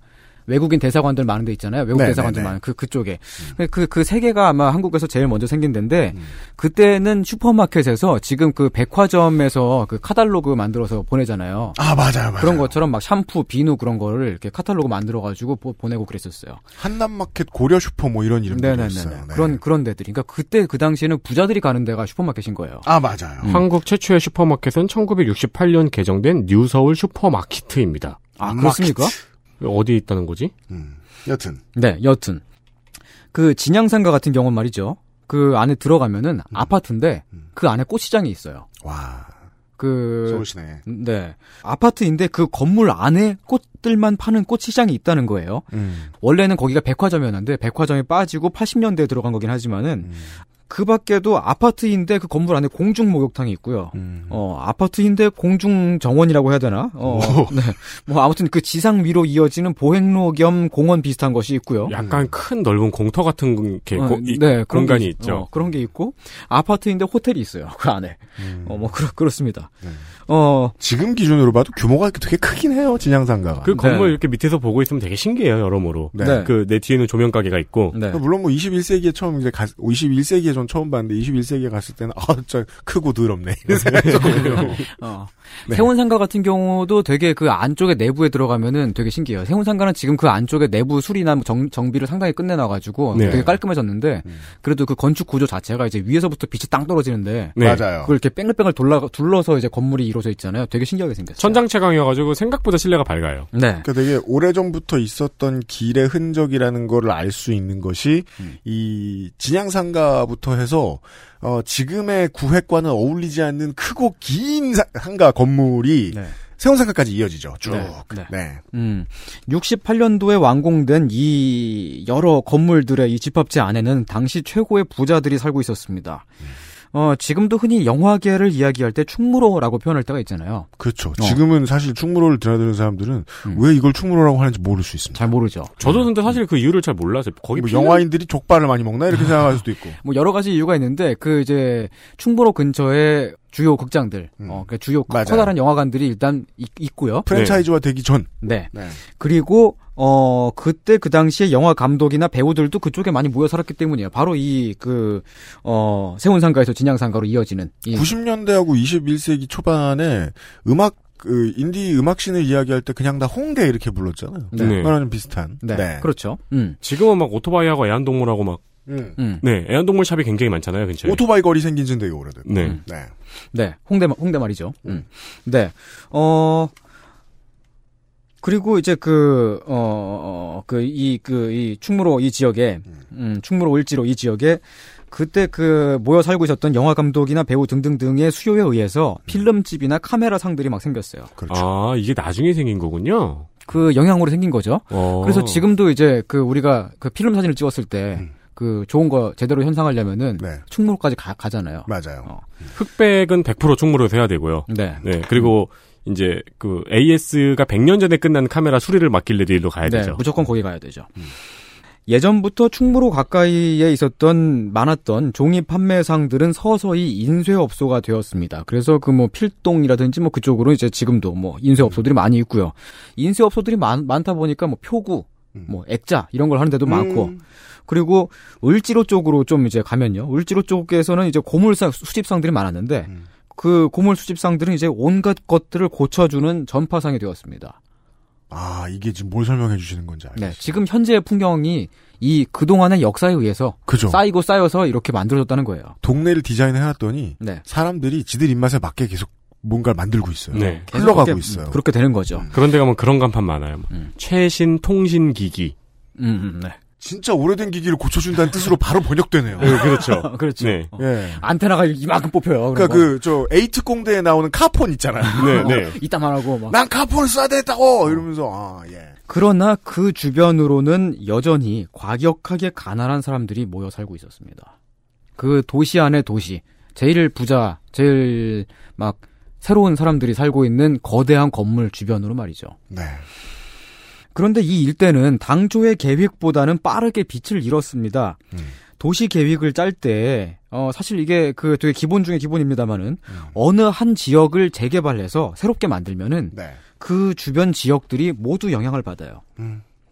어, 여기 충무로, 을지로, 청계천 이쪽에서 가까이에 동대문이 있잖아요. 네. 그 근처의 동대문 일대가 옷, 옷이라든지 신발, 가방, 기타 등등등을 생산하고 판매하는 거대한 산업 지역이 되자 네. 세운 지역 쪽에 남아 있었던 빈곤 노동자층이 일자리를 찾아서 그쪽으로 옮겨갔습니다. 네. 그 사람들이 왜 어, 그곳에 자리 잡게 되었는지를 20분 전에 설명해 주셨어요. 네. 그분들은 아마 사입 삼촌이 됐겠죠. 음. 그렇죠. 네. 사입 비스트가 됐겠죠. 네. 지금은. 아, 뭐, 네. 그리고 뭐, 그, 그 중에서 덜어는 이제 그 전태일 열사와 같이 일하던 직공이 되었겠죠, 맞습니다. 그때는. 네. 어, 또 80년대에 들어섰을 때는 용산역 그 근방에 대규모 전자상가를 건설하잖아요. 이것은 개발이죠. 네. 대규모의 전자상가가 건설이 되자 세운 음. 지역에 있었던 전파상들, 그 이제 어 막 고치는 기술자들, 네. 수리 수리공들이 음. 그쪽으로 용산 쪽으로 많이 옮겨들 갔습니다. 네. 이때 약 4살이었던 이경식 사장님이 그렇죠. 저곳이 나의 터구나. 라고 생각하진 않았겠지만. 네. 네. 아무튼 이경실 사장님 같은 사람들도 네. 네. 세운전자상가하고 용산전자상가가 지금도 보면 역할이 겹치죠. 많이 규모만 겹치- 다르지. 네. 예, 그 이유가 나왔어요. 네. 용산 전자상가가 좀 좀 더 이제 그 컴퓨터 뭐 이런 그 좀 디지털화된 것들에 더 특화가 돼 있고 네. 세운 쪽으로 가면은 뭐 라디오 이런 네. 걸 고치죠. 맞아요. 근데 이제 그 무엇보다도 이 세운 지역에 가장 큰 영향을 준 곳은 명동입니다. 명동까지도 걸어서 한 10분 15분 정도면 갈 수 있는데요. 안 멀어요, 사실. 네. 그 고전적인 개념의 서울 시내는 네. 이제 제가 가봐서 알잖아요. 일본의 시내 도는 거하고 비슷합니다. 걸어서 다 갈 수 있어요. 네. 그래요. 예. 그러니까 저도 경기도민이었다가 이제 스무 살 넘어가지고 이쪽 지역을 처음 왔는데 네. 밤에 차가 끊겨서 걷다 보니까 아 여기가 동대문이구나. 네. 뭐야 명동이네? 음. 뭐야 경복궁이네? 막 이러면서 걸어다녔어요. 그죠? 네. 걸어가면서 종로 1, 2, 3, 4, 5를 걸어다니면서 그 광화문에서부터 음. 네. 동대문에서 남대문까지 가는데 그렇게 오래 안 걸려요. 종로에서 동대문까지도 얼마 안 걸리고. 네. 그렇죠. 네. 음, 네, 그래요. 근데 그, 지금이야, 명동 같은 경우는 사람이 엄청 막 미어 터지는, 막 정말 바글바글 하잖아요. 막 네. 그렇게 되어 있지만, 과거의 명동이라고 하는 데는 그 한국에서 제일 힙한 사람들이 막 모이는. 그 명동에는 이제 막 유명한 작가들이 막 모여서 토론을 하던 다방들이 있었고요. 아, 아, 아, 그 말씀. 네. 최고 멋쟁이들이 찾는 음악 감상실이나, 그 연극 공연장들. 아, 그건 저도 알아요. 뭐 그런 데들이 있었고. 우리가 90년대에 이제 젊, 젊은이들이 가던 응감실은 이제 신촌 일대에 많았는데 네. 음. 그 전에 메탈 키드들이 가던 응감실은 이쪽에 그렇죠. 많았었죠. 네, 그러니까 이거 90년대 얘기고 뭐 일제 시대 때부터 쭉 보면은 어, 룸펜쟁이들 좀 못생긴 사람들은 대학로에 있고 네. 네. 좀 잘생기고 좀 그 하이엔드를 즐기는 사람들은 명동에 있었다. 네. 요 얘기. 네. 근데 이제 그, 아, 그래요. 또 그리고 그, 한국 최초의 레즈비언 카페들도 명동에 있었어요. 그렇군요. 이게 한, 한 70년대 초반, 중반 그때쯤에부터 있었다 그래요. 음. 저도 최근에 알았어요. 음.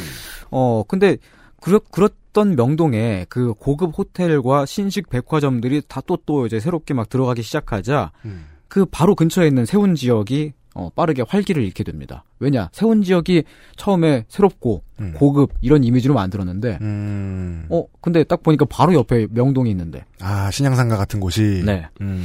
그러니까 마치 이제 그 홍대가 뜨니까 신촌이 막 비게 되고 막 그런 것과 비슷해요.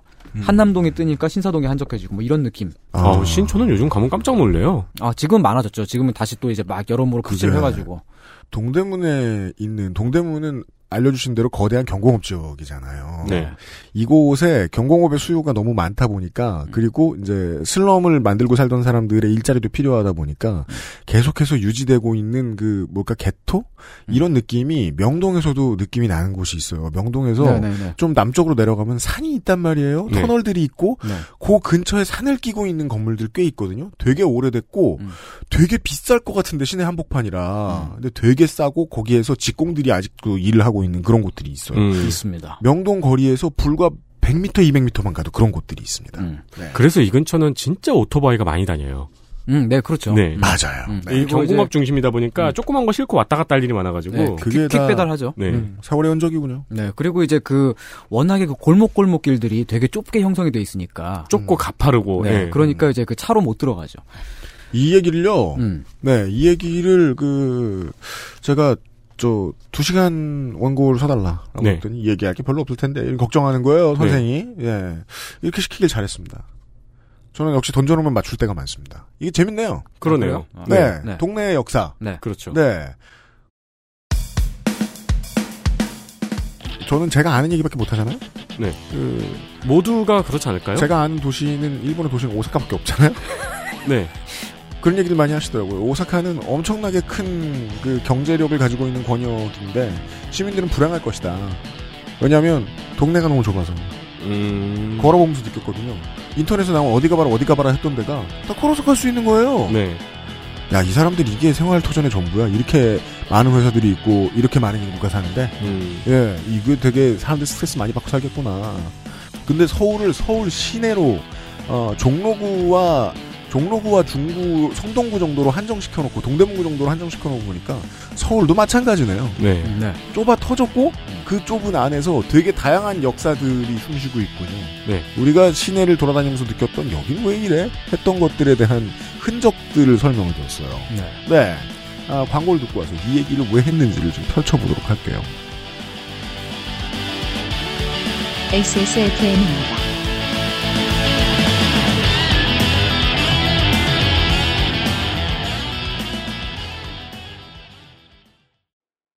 건강기능식품 광고. 야왕 테이프. 어? 문제는 체내 흡수율. 설명해서는 안 되는데 체내 흡수율. 야왕 나이트. 평산 네이처? 스레드가 늘어서 CPU만 바꿔 쓸 수 없다니 이게 무슨 청천벽력 같은 소리일까요? 맞긴 맞는 말입니다. 당황한 마음을 추스르고 컴스테이션에 전화 주십시오. 초고사양 주류의 시장에서 당신에게 필요한 적당한 스펙을 찾기 위해 최선을 다하겠습니다. 주식회사 컴스테이션 당신의 취미가 꼭 평생 가는 건 아니지만 몸에 오래 남는 것들은 많죠. 이 피아노를 연주해 본 지가 정말 오래됐지만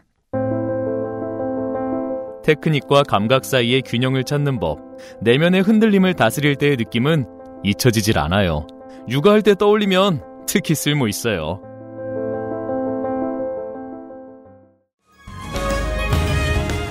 이제 서울 학생들에게 당신의 경험을 만나볼 수 있는 기회를 나눠주세요. 2019 서울시 교육청 악기 나눔. 아름다운 가게와 낙원 악기 상가에서 더 커질 서울 학생의 꿈을 기다립니다. 서울 학생을 위한 악기 나눔 캠페인은 서울시 교육청이 함께합니다.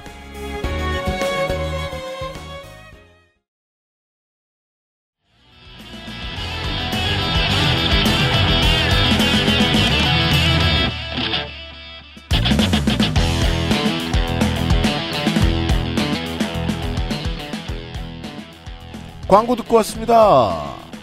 2019년 6월의 이상평론 시간입니다. 아, 근대사를 좀 보았습니다. 아, 전두환 용어에 의하면 근세사. 네. 네.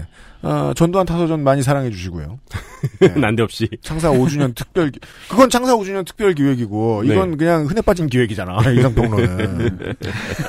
네. 네. 어, 예. 일제 강점기 시절에 이 핫한 사람들이, 어, 여름 때 입었을 법한, 어, 실크 셔츠를 입은, 네. 손희상 선생과 함께 하고 있어요. 네. 뭐야, 저 옷은. 아니, 진짜 왜요? 정말 뭐, 죽어, 죽어버리겠네, 난 진짜. 왜 아니 왜 반딱반딱거리고 아! 다양한 색 다양한 색깔이긴 한데 내가 네. 봤을 때는 저 저 프라이드 행진 나가면 벤치 먹을 칼라예요. 아! 도박장에서 어제 따고 오늘 잃은 사람. 아니 제가 그 이런 그 요즘에 그 막 좀 이렇게 뭐 조폭물이나 야쿠자물 이런 걸 많이 심취해 있어가지고 옷도 이제 실크 옷들 많이 입, 입거든요. 네.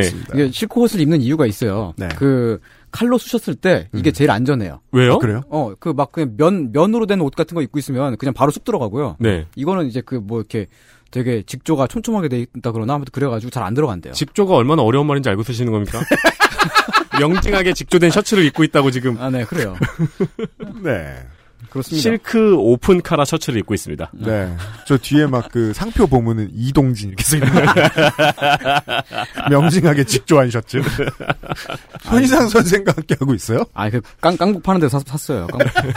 깡국. 그, 그, 그쪽 그 종사자분들을 대상으로. 네. 아, 하는 그런 데가 있어요. 네. 옷가게가. 네. 하- 하여간, 이제 그, 지역이 쇠퇴하면 말이죠. 음. 그러니까 이제 그 세운상가 지역에서 충무로 음. 일대까지 이어지는. 네. 어, 여기가 이제 원래 당초의 계획하고 좀 다르게 음. 그 막 반짝반짝 그렇게 막 그 황홀한 곳이 아니게 됐고 빠르게. 네. 음. 어, 그, 그럼에도 불구하고 건물은, 건축물은 그대로 남았고. 네. 그, 이제 뭐 기반 산업 같은 것들은 쇠퇴하고 있지만 애매하게 남아있어요. 완전 다 빠지면은 그냥 밀면 되는데 그런 것도 아니고. 애매, 애매하게 음. 남았죠. 맞아요. 근데 그런 상황이 계속 쭉 이어지면서 이제 이 지역은 재개발 지역으로 지정이 된 게, 어, 이미 1979년의 일입니다. 야, 아, 그렇습니다. 1979년에 벌써 재개발 구역으로 지정이 됐어요. 네, 되게 오래된 일이에요. 그러니까 그 1979년이면은 박정희 대통령이 그 이제 어그 가셨죠. 네, 그, 네, 어. 탕수육과 함께. 네. 네. 그, 네, 그런 그런 때인데 그때부터 이미 재- 재개발 지정 구역이었다는 거예요. 네. 아니 근데 홍제동에 어, 말해봐요. 지금도 상가들이 그렇게 아직 남아 있는데 40년 전에도 30년인가? 네. 40년 맞죠? 40년 전에 이미 재개발 구역이 됐다는 거예요. 그러니까 이게 이런 거죠. 그 기능을 수행하고 막 사람들이 시끌벅적해요. 어뭐 신양상가 같은 데가 있다 치죠. 아까 제가 홍제동에 얘기했던 데가 어디였는지 찾아봐서 알았어요. 유진상가예요. 네. 음. 음. 아주 오래돼 보입니다. 되게 크고 조기 왜 이렇게 오래됐어 하고 처음 본 사람들 깜짝 놀래요. 그래서 그 막 7, 80년대, 뭐 60년대 막 100%, 200%의 기능을 수행했다 치죠. 너무 잘 나가. 네. 땅값이 막, 막 올라. 네. 모두가 웃어. 음. 특히 집주인들이 웃어. 그러다가 점점 어, 핫함을 잃어요. 음. 하입이 떨어져요. 네. 그래서 막 하는 수행하는 그전 그 전에 수행하던 가치를 70% 수행해요. 그럼 그냥 쓸만해. 주차도 잘 되고 괜찮아. 음. 네. 근데 이게 막 30%, 20%로 줄어든다 치죠. 네. 그러면 재개발을 해야겠다라고 주변에서 느껴요. 음. 근데 30% 20%의 수, 일일 그, 그, 어, 가치를 수행하고 있는 사람들은 입장이 다르죠. 네. 서로의 입장이 갈립니다. 네. 근데 낡았어요. 음. 이 70년대쯤 되면은 이미 그 서울이 확장을 시작할 때여가지고 그 인구가 그렇게 막 막 막 판잣집 같은데 다닥다닥 붙어있는데 모여 살게 될 이유가 별로 없어졌거든요. 그러니까 그 거길 벗어날 수 있을 만한 여유가 있는 사람들은 이제 벗어나기 시작했죠. 빠르게. 음. 그 중에 좀 젊은층들은 어 그때 당시만 해도 허허벌판이었던 강남으로 새로운 꿈을 찾아서 막 대규모로 이주를 했고요. 음. 근데 이제 이 세운상가 지역이 그 왜 이제 그 79년에부터 그 재개발 지역으로 되어 있으면서 지금까지도 어 계속 그 상태가 거의 뭐 변하지 않고 유지가 되고 있느냐? 그거는 이 지역의 민간의 땅 소유가 복잡하게 쪼개어져 있어서 그렇습니다.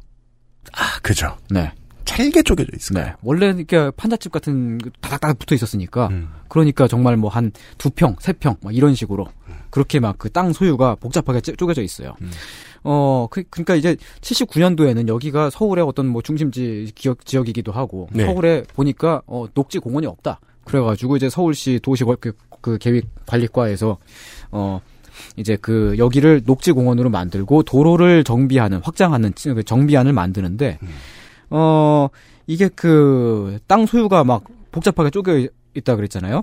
그 해방 이후에 막 여기 막, 사- 막 이렇게 막 모여들어 살고 있던 사람들한테 그 사람들한테 이제 그 일괄적으로 토지를 그때 분배를 했었기 때문에 네. 그래서 이제 많이 이렇게 쪼개져 있습니다. 그래서 이 지역에 있는 건물들을 보면은 어떤 건물 같은 경우는 건물주가 따, 따로 있고 토지주가 따로 있어요. 아, 뭐 네. 여, 기까지뭐 다른 데도 그런 경우가 많죠. 네. 근데 같은 건물인데 근데 그 건물에 막 그 토지주가 막 여러 명이야. 쪼개져 있는. 네. 그리고 그나마 또 그것도 그 건물이 큰 건물도 아니고요. 막 정말 천장이 되게 낮고 막 그 대개는 화장실도 잘 없고 막 좀 이렇게 낡고 작은 건물도 있잖아요. 그런 건물들인데 막 그 쪼개져 있는 거예요. 음. 그러니까 이게 뭐 어떻게 그 사람들 하나하나를 다 합의하고 보상을 하고 할 수가 없잖아요. 그러자니 임기 다 가요. 음. 네. 100년 걸려요. 음, 거기다가 이제 그거를 뭐 메꾸려면 민간의 투자를 받는다든지 뭐 그런 식으로 해가지고 그 재원을 충당할 수도 있지만 이때 그때 그 서울시가 필요로 했던 그리고 서울에 그 자리에 어, 있어야 했었던 것은 녹지였거든요. 음. 녹지를 만든다고 하는 거는 그냥 시에서 어, 공공기금으로 음. 그렇게 예산이 또 투입돼야 되는 거잖아요. 어, 그래서 1984년과 1988년도에도 비슷한 재개발 계획이 수립되었지만 사업이 매번 중단이 됐습니다. 이해 관계자가 너무 많아서 합의를 이끌어내기가 어려웠기 때문입니다. 그렇습니다. 아, 그럼 79년에 한 번 좌절되고 84년에 한 번 좌절되고 88년에 한 번 좌절됐네요. 네. 어, 이해 관계자가 많은 것도 그렇지만 방금 말씀드렸듯이 어, 토지 보상을 위한 재원이 없기도 했습니다. 이곳이 어, 동쪽으로는 걸어서 한 15분 정도의 동대문 음. 어, 동대문 지역에 제일 핵심적인 데 있잖아요. 막 그, 막 그, 제일. 평화, 평화시장, 음. 동평화, 청평화, 신평화. 네, 두타, 뭐 밀리오레 그런 데 네. 있는데. 거기까지 가고요. 서쪽으로는 명동까지도 한 10분, 15분이면 가고요. 음. 남쪽으로는 어 80년대쯤에는 부자 동네였었던 장충체육관 그 주변. 장충체육관 주변 쪽에는 지금도 네. 아 베베 꼬인 소나무들 이렇게 앞에 넓게 정원으로 키우고 그런 되게 큰 집들이 상당히 많아요. 음, 맞습니다. 뭐 그 뭐 저 대기업 총수 주변 뭐 친척들 뭐 아니면은 뭐 잘 나가는 사채업자 이런 사람들이 산 집들이 되게 많습니다. 네. 네. 그리고 이제 그 북쪽으로는 종로, 인사동 이렇게 뭐 굉장히 빠르게 갈 수가 있죠. 그러니까 이게 위치상으로 여기가 어 되게 서울의 핵심 지역이기 때문에 핫해요. 네. 음. 시설과 도로는 낙후되고 산업도 쇠퇴했지만 핵심이기 때문에 땅값이 비싸요. 음. 그렇죠. 그래서 뭐 여기를 어떻게 재개발을 보상을 하면서 합의를 하면서 하기가 되게 어려운 조건인 음. 거죠. 강제로 사람들을 쫓아내버리고 그리고 어 그 다 밀어버리고서 재개발을 하겠다고 하는 그런 식의 계획도 당연히 없었던 게 아니겠죠. 이때 왜냐하면 그, 노원이나 목동에서 그거를 음. 무자비하게 성공했던 경험들이 있으니까요. 거기다가 이때 이제 그 충무로 을지로 청계천 이쪽의 재개발 계획이 또 군사 정권 시절 때 만들어진 거니까요. 음. 근데 이제 그때 그 당시 그 이 지역에서 활발했었던 빈민 운동의 강력한 반대로 어떻게 어찌어찌 막아냈습니다. 철거민 운동의 역사와 함께합니다. 세운상가는. 음. 네. 네. 어 당시 그곳에 빈민 운동을 이끌던 사람 가운데는 그 이제 유명한 인물로 재정구 전 민주당 의원 등이 있었죠. 네, 고 재정구 의원. 네. 철거민의 음. 파파로 음. 아범로 불리는. 어, 네. 아범. 음. 그러다가 2004년도에 음. 이명박 씨가 서울시장에 당선이 됩니다. 두둥하고. 네, 두둥하고. 이명박이 등장합니다. 어, 어, 갑자기. 네. 어, 어, 그러면서 다시 도시환경정비계획이라는 것이 나왔습니다. 이 지역 전체가 아니라요. 그때 2004년도의 계획은 세운상가의 바로 옆쪽에 있었던 어, 세운 사구역 지역만 재개발을 하는 그런 계획인데. 아, 이거 그, 그 역사를 짚으니까 좋네요. 네. 처음부터 다 들어엎으려고 한 건 아니었다. 네. 그 세운 사구역 쪽은 이제 그 청계천변에 바로 인접해 있습니다. 바로 앞에 있습니다. 네. 어, 그러니까 이명박 씨는 거기에 고층 건물들을 올리자. 음. 이런 계획을 세웠어요. 음. 그 사업은 청계천 복개와 더불어서 서울시장 선거의 공약이기도 했습니다. 네. 이것은 해석하기에 따라서는 이명박 당선과 더불어 음. 어, 서울 시민들이 세운 지역 재개발에 동의했다고 말할 수도 있어요. 말할 수도 있어요. 말할 수도 있어요. 그러나 또 한편으로는 이명박 당선, 그러니까 대통령 당선이 곧 4대강 사업 찬성이 아니었듯이 그러죠. 예. 어, 선거 결과만으로는 실질적인 합의가 된 것이 아니라고 말할 수도 있습니다. 이렇게 음. 애매하게 말할 수밖에 없는 이유는 음. 이 지역을 어떻게 만들어 나갈 것인가. 음. 어, 그 여전히 뚜렷한 합의점이 없는 듯하기 때문이죠. 네, 이렇게 많은 이해관계가 한두 평짜리 땅 주인의 머릿수 혹은 거기 안에 들어가 살고 있는 사람의 머릿수만큼 갈릴 수 있는 이해관계가 한 번의 시장 선거로 합의가 됐다라고 말하면 좀 잔인하죠. 그렇죠. 네. 네. 물론 그걸 할 수 있는 사람은 우리나라에서 꼽자면 이명박이 있긴 한데요. 네, 그렇습니다. 뭐, 뭐, 불도저라고 뭐 그런 별명이 있었죠. 네. 네. 합의 근데 합의를 위해서 말이죠. 사업 주체인 관청과 이해 당사자인 거기 실제로 살고 있는 거주민들, 뭐 부동산 권리자들, 어, 지역 상인들 등등등이 있잖아요. 그 사람들뿐만 아니라 각 분야의 전문가들과 무엇보다 이해 당사자가 아닌 서울 그러니까 보통 시민들까지도 시와 구의 유권자들. 네, 폭넓게 대화가 돼야 돼요. 네. 왜냐면은 거기 내가 살고 있는 데는 아니지만 내가 지나갈 거거든요. 음. 어, 그, 그리고 내 세금이 들어갈 거고. 네, 내 세금이 들어갈 거고. 음. 나는 아직 물건 고치려면 글로 가야 돼. 딴 데 몰라. 네, 그래요. 음. 음. 다시 2004년도 이라, 이야기로 돌아가자면은, 그니까 그, 2004년도에 그 이명박 씨가 서울시장이 되면서 그때 내세웠던, 어, 이 계획들이 사실은 청계천 복개보다도 세운상가 일대 재개발의 핵심 사업이었다고 볼 수도 있어요. 뭐 왜냐면 그게 돈이에요. 네, 그, 그렇게 보아도 좋을 겁니다. 왜냐면은 네. 서울의 노른자에 해당하기 때문에 네. 지리적으로 말이죠. 음. 그리고 지도로 보면 이 일자 지역은 너무 예뻐요. 네. 네, 서울 도심에 이렇게 일자로 쭉 나와 있고 그 끝에 동묘가 있는 이 그림이 음. 아주 예쁘죠. 네. 그렇죠. 예, 그러니까 이제 그 네. 건설업자, 건, 건설업 입장에서 그런 그런 사람들은 이제 그냥 허허벌판을 딱 보더라도 아 여기다 뭘 세우면 뭐가 안 되겠다 이게 그런 게 막 눈에 팡팡팡 그려지고 막 그런 상상을 할 거 아니에요. 이명박 씨도 그 거기서 나올 사업 이익에 지대한 관심을 갖고 있었죠. 네. 그딱 보면 보자마자 어 여기야. 그랬을지 음. 몰라요. 네. 어. 그렇죠. 어, 따라서 거기에다가 이제 그냥 고층 건물을 세우는 게 아니고 고층 복합, 상가, 건물들을 세우려 그랬어요. 돈이 나오는 곳. 지금 그 결과를 꽤 많이 보고 계십니다. 네. 네. 어, 기존에 있었던 녹지 조성 계획들도 재정비 안에 그대로 포함이 되긴 됐었습니다. 그렇지만 단적으로 말해서 그건 장식입니다. 음. 포장이에요. 왜냐면은, 어, 요만한 녹지 공원을 만들어요. 음. 근데 그 바로 옆에 그 손가락을 들었어요, 어, 지금 선생님. 이따만한 그 건물들이 고층 건물들이 그걸 에워싸고 있어요. 음. 그럼, 그럼 그건 흡연 장소죠. 그렇죠. 어, 그냥 쓰레기 버리는데. 근데 실제로 이런 데 많아요. 그냥 흡연 장소가 아. 되거나 네. 어, 그 건물의 앞마당처럼 사용이 되는. 네, 그런 데 많아요. 네. 지금 세운상가 앞에 아직도 벽 키우나요? 쌀 키우나요? 있죠. 논이 있어요. 네. 논이 있다고요? 예. 그게 됐어요 그, 결국? 10m 바이 20m 정도의 논이 있어요. 아 그래요? 네. 아 그렇습니다. 키우고 그랬었어. 음, 그건 그거 저도 몰랐네요. 예. 음. 어, 이 그 세운상가 지역의 재개발을 두고서 벌어지는 최근의 갈등들 있잖아요. 올해 초까지. 이렇게 있었던 그 갈등들은 모두 말하자면 이때 세워진, 여기에서 비롯된 겁니다. 이때 세워진 계획에서요. 재정비 계획이 2004년도에 이명박 모델의 기초에 있습니다. 어, 어... 네, 그렇죠. 이명박 아, 그러니까 그 갈등이 적으려면 이후에 갈등이 없을 수는 없는데 갈등이 적으려면 음. 어, 이런 마인드로 접근하지 않았었으면 좀 나았을 텐데. 네. 아 모르겠고 네. 일자로 마, 일자로 만드는 것도 사실 그냥 환경 이유일 수도 있는데 일자로 네. 만든 다음에 음. 녹지를 이만큼 짓고 그 다음에 큰 건물을 음. 큰 평수를 분양하자. 주제문이 이게 되는 바람에 사람들이 눈이 빨개질 수밖에 없었다. 예. 네. 그렇습니다. 음. 이런 얘기군요. 네, 그렇습니다. 예. 어. 저 이게 한 시간을 들었더니 역사 얘기를 그냥 초랑초랑 들으면서 한 시간 따라왔더니 본질이 하나 나왔군요. 왜 세운상가 재개발을 놓고 아, 이렇게 오랫동안 시끄러웠는가. 네. 예. 주제어가 돈. 네, 그래요. 이 되었, 되도록 이명박 서울시장이 만들었기 때문. 음, 네. 음. XSFM입니다. 콕 집어 콕. 식구가 많아도 나 혼자 살아도 김치는 콕 집어 콕 시원한 백김치 감칠맛의 갓김치 아삭한 총각김치 무게도 포장도 원하는 만큼 다양해요 그러니까 김치가 생각날 땐 콕 집어 콕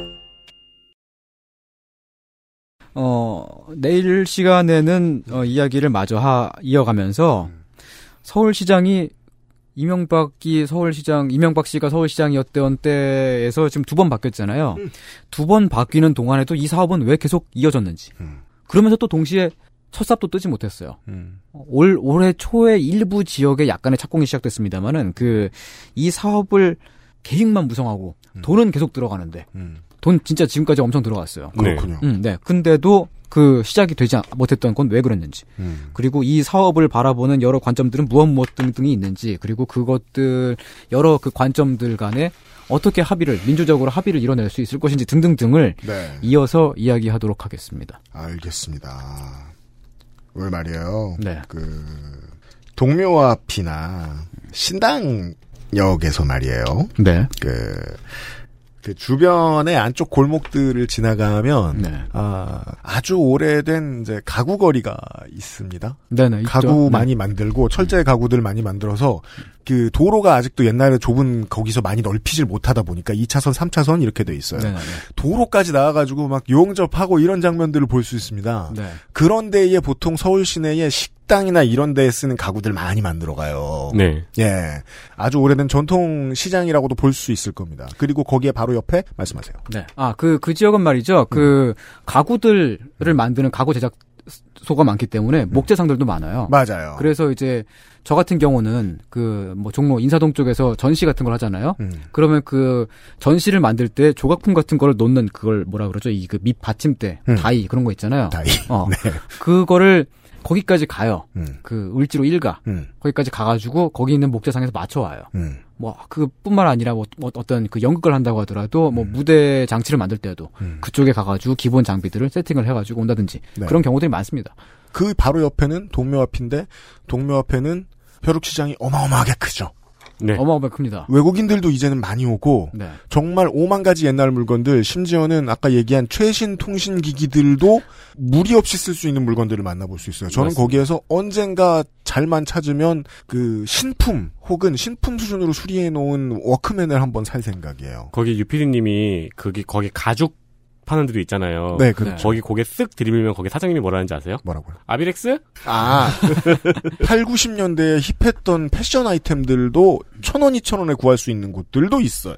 제가 거기서 말이죠. 음. 그 금속노조의 그 빈티지 그 조끼 있잖아요. 아, 좋죠. 브리트니 음. 스피어스가 입을 법한. 어, 그 94년인가 95년도인가 그때 그 총파업할 때 그때 당시에 제작된 그 빈티지 버전을 거기서 2,000원인가 주 샀어요. 오. 근데 그 동묘에서 그걸 팔고 있었던 그 아저씨가 바로 음. 옆에는 그 박정희 그 동상도 같이 요만한 그 주먹 크기의 동상도 같이 팔고 있었어요. 맞아요. 어.